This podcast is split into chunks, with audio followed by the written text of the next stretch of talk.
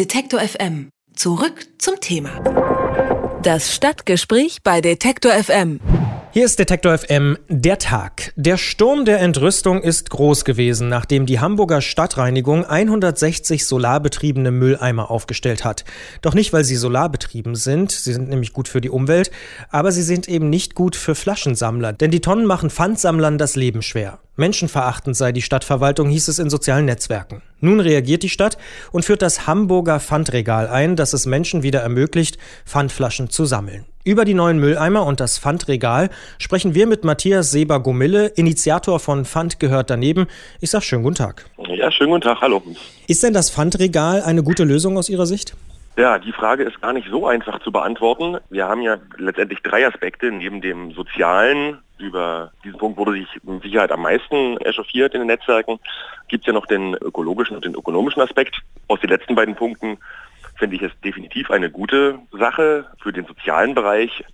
Ja, da kann man sich natürlich drüber streiten. Es ist natürlich allemal menschenwürdiger, Flaschen nicht aus dem Müll zu nehmen, sondern daneben weg. Ob das jetzt aber die Lösung für soziale Probleme ist, das wage ich zu bezweifeln. Das ist ja die große Frage, die sich allgemein stellt beim Thema Pfandsammeln. Sollte die Gesellschaft nicht eigentlich versuchen, dass überhaupt niemand mehr Pfand sammeln muss, weil er davon leben kann, was er bekommt sozusagen? Ja, was heißt die Gesellschaft? Nicht? Grundsätzlich sollte es in einem Sozialstaat, in dem wir nun mal leben, eigentlich so sein, dass niemand es nötig hat, Pfand zu sammeln beziehungsweise dass sich eben aus den benannten ökonomischen und ökologischen Punkten sich daraus vielleicht eine ganz eigene kleine Wirtschaft entwickeln könnte. Da, dagegen spräche nichts.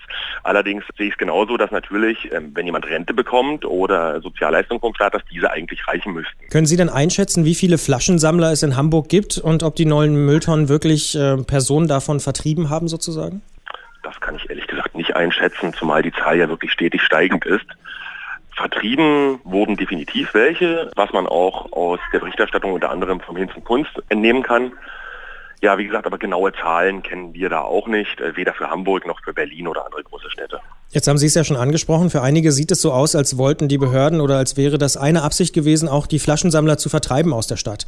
Ist das auch Ihr Eindruck? Ich mag mich da ehrlich gesagt nicht weit aus dem Fenster lehnen. Ähm, wenn man sich die allgemeine Entwicklung unter anderem in Hamburg anschaut, sei es ähm, Zäune unter Brücken zu errichten oder ähnliches, dann liegt der Verdacht nahe, Allerdings möchte ich da jetzt hier niemandem böse Absicht unterstellen. Es könnte, wie gesagt, der Verdacht aufkommen. Was würden Sie sich denn allgemein wünschen im Umgang mit den Flaschensammlern? Ähm, wie sollte die Gesellschaft vielleicht allgemein darauf reagieren? Allgemein äh, als Gesellschaft würde ich mir natürlich einfach wünschen, dass wir unseren Blick nach rechts und links einfach ein bisschen schärfen und wieder mehr Mitmenschlichkeit zeigen. Das heißt, auch mal schauen, wer sind diese Leute, vielleicht mit den Menschen auch mal ins Gespräch kommen, ihnen auch mal einfach so etwas geben, ja, im Endeffekt einfach darauf achten, dass es einfach auch Menschen sind, hinter denen Schicksale stecken, ja, und vielleicht merken, dass es einem selber auch so gehen könnte und ihn irgendwie nicht mit Verachtung strafen. Also Aufmerksamkeit ist da auch ein Schlagwort letztendlich Aufmerksamkeit, Mitmenschlichkeit und ja, ein geschärftes Bewusstsein für sich und seine Umwelt, nicht immer nur sich selbst zu sehen. Gibt es denn aus Ihrer Sicht eine Stadt oder eine Kommune, wo das besonders gut gelingt in Deutschland? Kann man das sagen? Es gibt immer wieder Städte, die sich da hervortun, die da irgendwie, ja, die letztendlich Vorreiterrollen übernehmen. Zum Beispiel vor einem Jahr war es halt Wiesbaden, die als allererstes Pfandhalterungen angebracht haben und das wirklich von sich aus, ohne dass da irgendein öffentlicher Druck geschehen wäre. Das finden wir natürlich gut.